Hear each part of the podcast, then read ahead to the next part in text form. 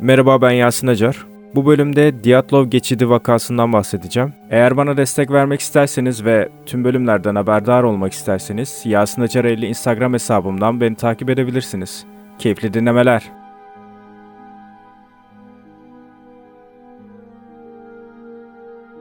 Bir grup öğrenci kışın ortasında Ural dağlarında bir gezintiye çıkmıştı. Açıklanamayan yaralar içeren radyasyona maruz kalmış cesetleri olayı daha da anlaşılmaz kılan konumlarda bulundu. Diatlov geçidi vakasının gizemi 60 yıldır pek çok komplo teorisine ilham kaynağı oldu. BBC muhabiri Lunch Ash, grubun takip ettiği rotayı izleyerek öğrencilerin hikayelerini fotoğraflar, günlükler ve mektuplarla anlatıyor. Bu bilgiler ışığında bunları ben de size aktaracağım. Telefon çaldığında Tatyana'nın annesi mutfakta turta yapıyordu. O yüzden telefonu 12 yaşındaki kızı Tatyana açtı. Tanımadığı bir erkek, evde yetişkin biri var mı diye sordu. Tatyana telefonu abisine verdi. Abime kardeşimiz Igor'un öldüğünü söylediler. Sonraki gün ailem üniversiteye çağrıldı ve kabus başladı diye anlatıyor. Tatyana bugün 70'lerinde bir büyük anne olsa da 1959'daki o günü dünmüş gibi hatırlıyor. Tatyana'nın annesi Igor'un arkadaşlarıyla geziye gitmesine karşı çıkmış. Mezuniyetin yaklaştığını ve bu yüzden tezine odaklanması gerektiğini söylemişti. Ama ona yalvardı. Son bir kere gideyim anne dedi. Gerçekten de son seferi oldu diyor Tatyana ve ekliyor. Annem bu kaybı asla kabullenemedi. 23 yaşındaki oğlunun geziye katılmasına izin verdiği için kendini asla affetmedi. Özellikle de böyle korkunç ve anlaması güç bir ölüm olduğu için. Soğuk Savaş'ın zirveye ulaştığı yıllarda Igor Diatlov'un liderliğinde 10 öğrenci Avrupa ve Asya'yı ayıran Ural Dağları'nda geziye çıkmıştı. Tümü Yekaterinburg'daki Urallar Politeknik Enstitüsü'nden tecrübeli kayakçılar olan genç kadın ve erkeklerden yalnızca biri hayatta kalacaktı. Dokuzunun cesedi ücra bir dağın tepesinde korkunç ve izah edilemeyen yaralarla bulundu. Bazıları yarı çıplaktı. İkisinin gözleri çıkarılmış, birinin de dili koparılmıştı. Diatlov geçidi vakası olarak bilinen bu olay o günden beri birçok komplo teorilerine yol açtı. Fakat Şubat 2019'da Rus yetkililer sürpriz bir duyuruyla bu olayla ilgili dosyayı yeniden incelemeye açacaklarını söyledi. Gezinin 3 hafta sürmesi planlanıyordu. Grubun önderi olan Igor, 12 Şubat'ta geziyi tamamladıktan sonra şehirdeki bir spor kulübüne mesaj gönderme sözü vermişti. Mesaj gelmediğinde başta kimse paniğe kapılmadı. Daha önce de kötü hava şartları nedeniyle geç döndükleri olmuştu. Fakat 20 Şubat'ta aileler endişelerine daha fazla karşı koyamayarak yetkililere haber verdi. Üniversite gönüllü öğrencilerden oluşan bir arama ekibini bölgeye gönderdi. Bugün 80'lerinde olan Mikhail Sharavin de bu ekipteydi. Kayıp öğrencileri aramak için küçük ekiplere ayrılan gönüllülerden çadırı ilk gören o olmuştu. Çadırın içinde bir köşede düzenle yerleştirilmiş sırt çantaları ve botlar gördüler. İzledikleri rotayı gösteren bir harita, bir miktar para ve küçük bir alkol şişesi de vardı. Bunların yanında sanki yemek üzere hazırlanmış ama yemeğe vakit bulunamamış gibi duran bir miktar et duruyordu. O anda çadırın içeriden bıçakla yırtılarak açılmış olduğunu gördü. Sanki aceleyle dışarı çıkmak istemişlerdi ama niye? Bu sorunun yanıtını düşünürken karşısına çıkanlar daha da ilginçti. Çadırın hemen dışında 8-9 kişinin ayak izleri vardı. Bunların bir kısmı çıplak ayaklı, bir kısmı çorap giymiş, bir kısmı da sadece bir ayağında bot olan kişilere aitti. 5-10 metre süren bu ayak izleri ansızın yok oluyordu. Sharavin ve arkadaşları şaşkınlıktan küçük dillerini yutmuştu. Öğrencileri eksi 20 derecede yarı çıplak bir şekilde karın ortasına çıkaran şeyin ne olduğunu merak ettiler. Hızlı ekibin geri kalanının yanına giderek buldukları izleri anlattılar. Daha sonra da akşam yemekleri için kamp ateşinin etrafında toplandılar. Sharavin çadırdan aldığı alkol şişesini açtı ve kayıp öğrencilerin sağlığına kadeh kaldırdı. Tam o sırada ekipten biri bana dönüp sağlıklarına değil de ebedi huzurlarına içsek daha doğru olur diyordu. Kayak gezisi Kayıp öğrenciler 23 Ocak 1959'da yataklı bir trenle yolculuklarına başlamıştı. Aralarında 8 erkek ve 2 kadın vardı. Biri hariç tamamı 20-24 yaşındaydı. En büyükleri olan 38 yaşındaki spor eğitmeni Semyon Zolotaryov ise 2. Dünya Savaşı'nda savaşmıştı. Öğrencilerin yolculuklarını bir noktaya kadar tuttukları günlükler ve çektikleri fotoğraflardan takip etmek mümkündü. Ekibin en genci olan Lyudmila Dubinina, Komünist Parti'nin gençlik örgütü olan Komsomol üyesi, sert mizaçlı bir kadındı. Günlüklerinde yazdıklarından bu seyahatte onun da biraz rahatladığı görülüyor. Trende mandolin çaldık. Şarkılar söyledik. Birden bir sarhoş kompartmana girip bizi vodka şişesini çalmakla suçladı. Şişeyi geri istediğini söyledi ve aksi takdirde gruptaki erkeklerin dişlerini dağıtmakla tehdit etti. Ama hiçbir şeyi kanıtlayamadığından çekip gitmek zorunda kaldı. Biz şarkı söylemeye devam ettik. Sonra aşktan konuştuk. Özellikle de öpüşmek üzerine. Gruptakiler son mektuplarını küçük bir yerleşim olan Vizay'daki postaneden gönderdi. Geceyi de orada geçirdikten sonra bir kamyonla tomrukların üs olarak kullanıldığı 41. yerleşim adlı bir kamp alanına vardılar. Günlüklerindeki notlara göre öğrenciler oduncularla sıcak bir sobanın etrafında sohbet etmekten ve sevdikleri filmler hakkında konuşmaktan keyif almıştı. O gece bir yatakta uyudukları son geceydi. Sonraki gün sırt çantalarına yüklenip bölgedeki yerli Mansi halkının avlanırken kullandığı patikaları takip ederek yürümüş olmalılar. Grup bir at arabası tutarak eşyalarını 15 mil kuzeyde terk edilmiş haldeki Kuzey 2 adlı madenci yerleşimine götürdü. Fakat yol içlerinden birinin geziyi yarıda bırakıp geri dönmesine neden olacak kadar zorluydu. Yura Yudin'in siyatik sinirleri daha fazla yürümesine izin vermiyordu. Yudin eşyalarını grubun diğer üyelerine dağıtıp evine döndü. Yudin bu duruma çok üzülmüştü ama bu sayede hayatının kurtulacağını henüz bilmiyordu. Ölüm Dağı Yudin gruptan ayrıldıktan sonra Ortorten Dağı'na doğru yola devam ettiler. Rehberimiz Alexander Mansi dilinde dağın adının oraya gitme anlamına geldiğini, yerlilerin yüzlerce yıldır bölgede Rengeyi çobanlığıyla uğraştığını söylüyor. Fakat 1950'lerde bölgede yaşayan yalnızca Mansiler değildi. Bir zamanlar Uralların kuzeyinde Ivdellak adıyla bilinen bir gulak vardı çalışma kampı. Orada 30 bin mahkum yol yapıyor, ağaç kesiyor ve derme çatma fabrikalarla çalışıyordu. Bu kamp ülkedeki tüm gulaklar arasında en kötü şöhrete sahip olanlardan biriydi. İçerideki kötü koşullara rağmen kaçmaya cesaret edebilen az kişi vardı. Zira bölge çok izole ve iklim çok sertti. Gruptan Zinayda Kolmogorova ve Yura Doreshenko bir zamanlar sevgiliydi. Zinayda seyahatte tuttuğu günlüğüne Nasıl hissettiğimi bilmiyorum. Gerçekten zor. Çünkü birlikteyiz ama birlikte değiliz diye yazmıştı.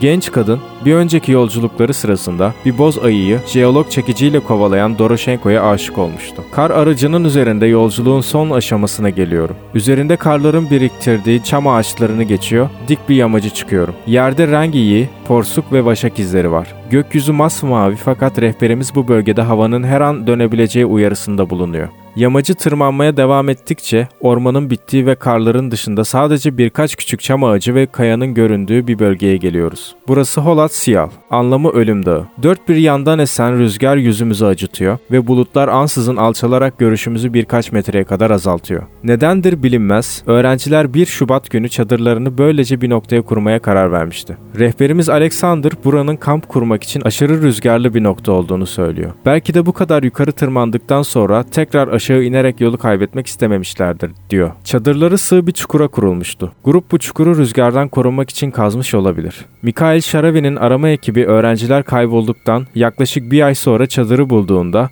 dağın zirvesinden yalnızca 300 metre uzaktaydı. Şaravin bugün Yekaterinburg'da arabayla bir saat uzaklıkta. İzole ve köhne bir evde yaşıyor. Zayıf, kel, yanakları çökmüş. Ama çadırı bulduğu anı anlatırken gözleri gururla parlıyor. Bir çadır direği kar birikintisinden yukarı çıkıyordu. Kumaşın üzerinde bir el feneri duruyordu ve şaşırtıcı bir şekilde hala çalışır durumdaydı. Ertesi gün 27 Şubat'ta arama grubundakilerle birlikte ilk cesetleri bulduk. Bir sedir ağacına yaklaşırken 20 metre ötede kahverengi bir nokta gördüm. Ağacın sağ tarafındaydı. Yaklaştıkça orada iki ceset olduğunu anladım. Elleri kırmızı kahverengi arası bir renge bürünmüştü. Cesetlerden biri Yuro Doroshenko'ya aitti. Onun yanında ise Yuri Krivnishenko yatıyordu. Kendi parmak eklemlerinden bir kısmını ağzıyla parçalamıştı. İki adam da iç çamaşırlarıylaydı. Ağaca daha yakın bir noktada bir kamp ateşi buldular. Sanki biri ağacın alt dallarına tırmanarak dalları yakacak olarak kullanmaya çalışmıştı. Sonra Igor bulundu. Üzerinde kıyafetleri vardı ama ayakkabıları yoktu. Yüzüstü yere yatmış, bir huş ağacı dalına sarılmıştı.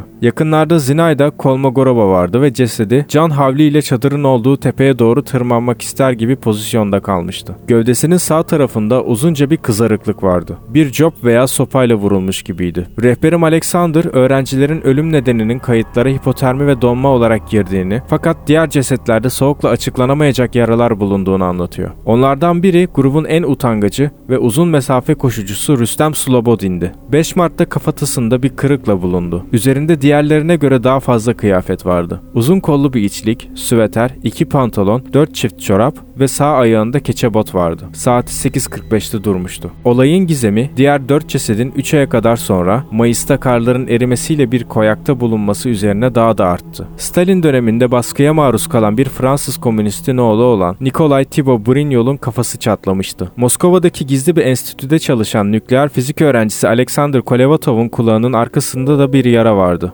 ve boynu ters dönmüştü. Genç komünist Lyudmila Dubinina ve grubun en yaşlı üyesi Semyon Zolotaryov'un birden fazla kaburgası kırılmıştı. Zolotaryov'un kafatasının sağ tarafında açık bir yara vardı ve kemiği görünüyordu. Ortada korkunç bir detay daha vardı. İkisinin de gözleri çıkarılmıştı ve Lyudmila'nın dili yoktu. Sverdlovsk'ta Tatyana, abisi Igor'un cenaze törenine katılmadı. Ailesi onun için çok travmatik olabileceğini düşünmüştü. Sonrasında tabuttaki halinin fotoğrafını gördüm. Korkunçtu. Eski halinden eser yoktu diyor Tatyana ve ekliyor. Annem onu sadece dişlerinin arasındaki boşluk sayesinde tanıyabilmiş. Saçı grileşmişti. Öğrencilerin ailelerinin bu ölümlerin arkasında ordunun olduğuna inandığı da aktarılıyor. Tatyana, orada ne olduğunu söyleyebilmek zor. Ama ailelere gerçeği asla öğrenemeyeceksiniz. Bu yüzden soru sormayı bırakın dediler. Ne yapabilirdik? Unutmayın o günlerde çenenizi kapatmanız söylenirse susardınız. Niye öldüler? Öğrencilerin bedenlerinde garip yaralar bulunması nedeniyle kimse donarak öldüklerine inanmadı ve bu ölümlerin sorumlusunun kim olduğunu sorgulamaya başlandı. Ölümlerinden hemen sonra gözler bölgede yaşayan Mansi halkına çevrildi. Rusya'da yaşayan 45 yerli halktan biri olan Mansiler yüzlerce yıl boyunca avlanarak, balık tutarak ve rengeyi çobanlığı yaparak hayatta kalmıştı. Bölgedeki Mansilerin liderliğinden biriyle konuşmaya gidiyorum. Kırklarında çetin bir adam olan Valeri Anyamov korucu olarak çalışıyor ve artık yıkılmaya yüz tutmuş, çalışma kampı binalarına uzak sayılmayacak Uşma'da yaşıyor. Valeri'nin babası Nikolay kayıp öğrencileri arama çalışmasına yardım etmiş. Fakat kısa süre içinde kendi topluluklarının hedef haline gelmesine tanık olmuş. Sovyet savcıları biz Mansilerin onları öldürmüş olduğunu düşünmeye başladıktan sonra çevremizden çok sayıda kişi tutuklandı. Artık aramızda olmayan köylü bir kadın gizli polisin kendilerine işkence ettiğini anlatıyordu. Doğru mudur bilmem ama haftalarca sorgulanmışlardı, diyor Valeri. Sovyet yetkilileri uğraşlarına rağmen delil bulamadı. Bunun üzerine bir kere daha helikopterlerine atlayıp Mans köyüne gittiler. Bu sefer yardım istemek için. Valeri bizimkinler sayesinde Mayıs ayında kalan 4 kişiyi buldular diyor. Bir Mansi avcısı Ludmila'nın kıyafetinden kopmuş bazı parçaları gördükten sonra ekip izleri takip ederek cesetlerin yer aldığı koyağı bulmuştu. Mansilerin olaydaki rolü hakkında hala şüpheler var. 2015'te yayımlanan bir kitap Mansi avcıların şaman ritüellerinde kullanılan sihirli mantarlardan yiyip halüsinatif etki altında olduklarını, öğrencilerin kutsal Mansi topraklarına girdiklerini görünce çıldırmışçasına saldırdıklarını iddia ediyor. Valeri bu tür teorilerin gerçeği yansıtmadığını söylüyor. Halkımızdan biri suç işlemiş olsaydı hepimizi cezaevine atarlardı. Çünkü o zamanlar daha zalimdi devlet. O günlerde insanlar dava veya soruşturma bile olmadan ölüm mangası tarafından infaz ediliyordu. Uğursuz mekanlar veya negatif enerjili alanlar ise ana akım medya tarafından uydurulmuştu. Valeri benim edindiğim bilgilere küçük de bir düzeltme yapıyor. Ortorten Dağı, rehberimin ve pek çoklarının iddia ettiği gibi oraya gitme anlamına gelmiyormuş. Gerçek anlamı ise türbülanslı rüzgarlara sahip dağıymış. Valeri bunun bir hatalı tercüme olduğunu veya trajedinin etrafındaki gizemi arttırmak için birinin uydurduğunu düşünüyor. Peki onun senaryosu ne? Bunun teknolojik bir açıklaması olduğunu düşünüyor ve 80 yaşındaki annesi Sanka ile konuşmamı tavsiye ediyor. Sanka o dönemden bugüne hayatta kalmış az sayıda köylülerden biri. Şubat 1959'da bir akşam odun toplarken gökyüzünde sıra dışı bir şey gördüğünü hatırlıyor. Ormandan geri dönerken karşımızdaki köyü görmeye başlamıştım diyor ve ekliyor. O sırada gökyüzünde parlak ve yanan bir nesne ortaya çıktı. Önü daha geniş, arkası dar ve bir kuyruğu vardı. Uçarken üstünden kıvılcımlar düşüyordu. Belki bir kuyruklu yıldızdı fakat Sanka bunu gören köydeki yaşlıların bunun kötü şans getireceğini söylediğini hatırlıyordu. Peki o ışıklar insan yapımı mıydı?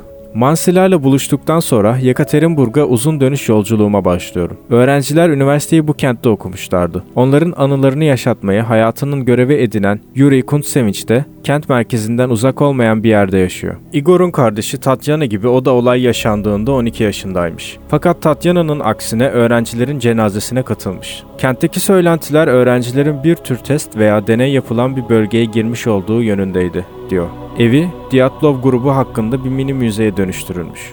Tabutlar açıktı, yüzlerini görebiliyordum. Tenleri garip bir renk almıştı, tuğla rengiydi, diyor ve ekliyor. Gazetelerde hiçbir şey yazmazsa da Herkes onlardan bahsediyordu. Bunun bir devlet sırrı olduğunu düşünüyordu. Yuri büyüdükçe bu olaya merakı da artmış. Grubun lideri Igor Diatlov'un soyadından yola çıkarak Diatlov Tepesi denilen noktaya kadar aynı rotaya yürümüş. Sonrasında bunu her yıl yaptığı ve geçide dikilen Grenis anıta çiçek bıraktığı bir anma yolculuğuna dönüştürmüş. Evinin salonu öğrencilerin büyük yağlı portrelerinin olduğu bir türbeye benziyor. Raflarda bir zamanlar öğrencilerin sahip olduğu kalemler, kağıtlar, fotoğraflar ve harita, okul karnesi, pusula gibi kişisel eşyalar var. Yuri öğrencilerin bir askeri deneye kurban gittiğini ve olay yerinde öldüğünü düşünüyor. Hızla bir diyagram çiziyor ve bana öğrencilerin cesetlerinin helikopterlere yüklenerek bölgeye götürüldüğünü ve donarak ölmüş süsü verildiğini anlatıyor. Sovyet ordusu insanlık dışı eylemlerde bulunmuştu. Ama gerçekten bir yerde öldürdüğü insanları bir dağ tepesine atarlar mıydı? Sonuçta cesetlerden kurtulmanın daha kolay yolları var. Yuri'den tatmin edici bir yanıt bu teorisini destekleyecek bir kanıt alamadım. Fakat ortada bir devlet destekli kaybetme vakasının olduğunu düşünen tek kişi kendisi değil. Hatta Rusya'nın ilk devlet başkanı Urallar Politeknik Enstitüsü'nde Igor Dyatlov'dan birkaç yıl önce ders almış Boris Yeltsin de bu vakayla ilgili garip bir şeyler olduğunu düşünüyordu. Yakınlardaki Tümen kentinde yaşayan Olak Arkipov bugüne kadar Dyatlov geçidi vakası hakkında 3 kitap yazmış. Sherlock Holmes'un yazarı Arthur Conan Doyle'un sıkı bir hayranı. Oteldeki buluşmamıza tıpkı Sherlock Holmes gibi avcı şapkası giyinerek geliyor. 1959'daki soruşturmayı yürüten dosyanın eski savcısı Lev Ivanov ile arkadaş olduktan sonra ortaya ilginç belgeler çıkarmış. Oleg ilk savcının çok gayretli ve gizemi çözmek ister gibi gözüktüğünü söylüyor. O dönemde adli tıp uzmanlarına danıştığını ve yaraların bir patlama dalgası sonucu oluşmuş gibi gözüktüğünün söylendiğini aktarıyor. Fakat Ivanov'un bir anda dosyayla ilgisini kaybetmeye başladığını ve üstlerinden gelen baskıyla soruşturmayı kapattığını belirtiyor. Reddetseydi Sibirya'daki İvdel bölgesine gönderilirdi. Fakat savcı olarak değil, tutuklu olarak, çalışma kampına.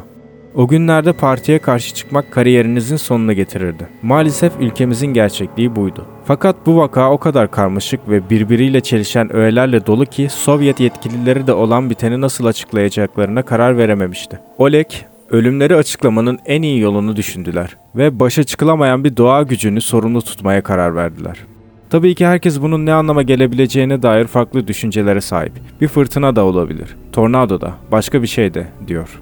Savcı Ivanov, dosyanın kapanmasının ardından Kazakistan Cumhuriyeti'ne bağlı küçük bir kente gönderildi ve konuşma cesaretini yalnızca Sovyetler Birliği çöktükten sonra buldu. 1990'da Ivanov'un bir gazeteye verdiği söyleşide otopsi sonuçlarının kendisini çok şaşırttığını ve bölgede o dönemde gökyüzünden inen ateş toplarına dair anlatımlar olduğunu aktardı. Ivanov kendisine bu bilgileri gizli olarak sınıflandırması ve olanları unutmasını söylendiğini belirtti. Ivanov ayrıca hayatını kaybedenlerin ailelerinden gerçeği sakladığı için özür diledi ve elinden geleni yapsa da o dönemde ülkede çok yoğun ve baskın bir güç bulunduğunu söyledi. Ivanov'un ölümünün ardından Oleg onun kişisel arşivine erişim izni aldı ve otopsiler hakkında bazı merak uyandırıcı detaylara ulaştı. Bunların arasında bazı öğrencilerin kıyafetlerinde radyasyona rastlanması da vardı. Öğrencilerin cesetleri Ivdel kentinde kurulan derme çatma morgda incelenmişti. Morgun etrafında polis yerine dönemin gizli servisi Devlet Güvenlik Komitesi KGB görevlileri önlem almış, içeri kimsenin girmesine izin verilmemişti. Oleg sıra dışı bir olaydan daha bahsediyor. Otopsilerden önce morga bir varil dolusu alkol götürülmüştü. Bunun radyasyona karşı ilkel bir korunma yöntemi olduğunu düşünüyor. O zamanlar küçük alkol dolu kavanozlarda organ parçaları depolanırdı bazen. Ama bu bir varil dolusu alkoldü ve adli tıp ekibinde bütün çıplak bedenlerine alkolle yıkamaları için açık emirler verilmişti. O dönemde normalde böyle emirler verilmezdi. Peki bölgede yeni silahlar denenmiş ve bir radyasyon sıkıntısı yaşanmışsa neden sadece bu 9 öğrenci etkilendi de bütün bölgede radyasyon tespit edilmedi? Oleg bölgenin çok büyük olduğunu, ücra yerlerde radyasyonu fark edecek kimse olmayacağını belirtiyor. Ayrıca öğrencilerin öldüğü dönemde çok sayıda hayvan ve kuş da ölü bulunmuştu. Bölgede yaşayanların su kuyularından su içmeleri ansızın yasaklanmış, başka bölgelerden su getirilerek halkın su ihtiyacı karşılanmıştı. Mansi korucu Valeri, Rangeyi çobanlarının bölgeye girişinin de aynı dönemde yasaklandığını ve bölgede 4 yıl boyunca avlanmaya izin verilmediğini belirtiyor. Oleg'in şüphesini artıran bir şey daha var. Otopsi raporlarında ilk 5 cesedin iç organlarından parçaların kimyasal analize gönderildiği yazıyordu. Bu organların temsil edildiği ve buzdolabına konulduğunu gösteren bir belgeyi ortaya çıkardı. Fakat kimyasal analiz sonuçları çıkar çıkmaz laboratuvara gelen bazı insanlar organları ve belgeleri götürdü. Oleg sorunun gökten indiği ihtimalini reddetmiyorum diyor ve ekliyor. Yani bir patlama olmuştu, belki de askeri bir roket Peki bu gençler neden çadırlarını içeriden kesecek kadar aceleyle dışarı çıkmaya çalıştılar? Belki de nefes alamadıklarından da olabilir mi?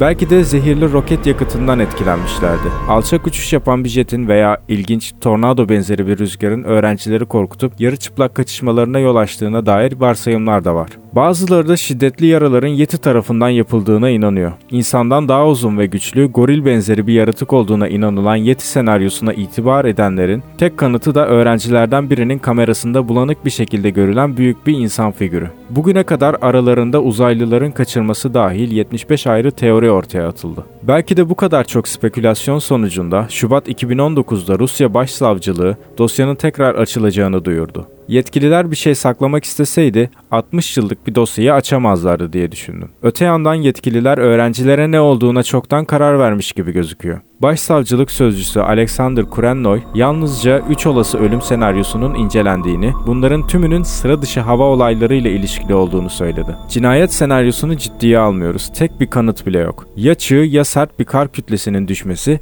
ya da bir fırtına olabilir. Holat Siyal'ı ziyaret etmiş biri olarak bir çığ senaryosunu hayal etmekte zorlanıyorum. Bölge çağı yol açacak kadar dik değil. Ayrıca öğrencilerin çadırları kar katmanlarının altında bulunmadı. Igor Diatlov'un kız kardeşi de savcılığın açıklamasını ikna edici bulmayanlardan. Çadırları olduğu gibi dururken nasıl üstlerine çığ geçmiş olabilir? Ya fırtınaya ne demeli? Evet bir fırtına yaşanmış olabilir ama fırtınada hayatta kalmak mümkündür. Üstlerine bir kar kütlesi düştüğü senaryosu ise bedenlerindeki yaraları açıklamıyor. Ve ayrıca bu sıra dışı hava olayları nedeniyle sorun yaşayan sıradan bir olaysa neden devletin en üst kesimlerine kadar herkes olaya dahil oldu? Bütün bunlar orada sıra dışı bir şeylerin yaşadığını gösteriyor. Peki gerçekten öyle mi? Belki de en basit olasılık görmezden geliniyor. Bazıları Luda'nın dilinin ve gözlerinin olmamasını vahşi hayvanlara atfediyor. Zira cesetler neredeyse 4 ay boyunca bulunamamıştı. Moskova'da Rusya'nın en fazla satan gazetesi Komsomolskaya Pravda'dan Natalya Varsegova ile buluşuyorum. Gazeteci eşi Nikolay ile birlikte 7 yıldır Dyatlov vakası üzerinde yazıyorlar. O da ne hava olayları senaryosunu ne de silah testi teorisini inandırıcı buluyor. Bu gençler bir deney nedeniyle ölseydi ordu sivillerin, öğrencilerin arkadaşlarının aramaya katılmasına asla izin vermezdi. Birinin onları öldürüp cesetlerini dağa atması ihtimali pek gerçekçi gelmiyor. Öyle olsaydı bu operasyona katılan askerlerden elbet biri sarhoşken veya ölmeden önce ailesinden birilerine bunu anlatırdı. Artık kimsenin sır tutamadığı bir ülkede yaşıyoruz. Natalya dağda ölenlerin en yaşlısı olan 38 yaşındaki Semyon Zolotaryov'un cesedini mezardan çıkarılarak incelenmesi için lobi yapmış ve başarıya ulaşmıştı. Zolotaryov komplo teorisyenlerinin CIA veya KGB ajanı olabileceğini düşündüğü biri. Natalya onun ardından daha fazla öğrencinin cesedini incelenmesini istiyor. En azından kemiklerdeki yara izlerini inceleyebilirsek bunun bir çığ, kar kütlesi veya cinayet olup olmadığını anlayabiliriz. Bu gerçekten bir cinayet olabilir mi? Rusya'dan bir televizyon kanalında işlenen son teori bu. NASA Momdel adlı bir saatlik programda adli tıpçı Edward Tumanov şov içindeki izleyicilere öğrencilerden birinin bir ağaca bağlı bulunduğunu ve işkenceyle öldürüldüğünü söyledi. Igor Diatlov'un ablası Tatyana Perminova bu tür spekülasyonlardan rahatsız olduğunu söylüyor ve ölenlerin huzur içinde yatması gerektiğini belirtiyor. Duygusal olarak bu zor bir şey. Mezarlarını kazmak. Ama cevap bulmanın başka bir yolu yoksa tamam. Bakalım bundan sonra ne olacak? Bu kadar yıl geçti, hiçbir şey belli olmadı.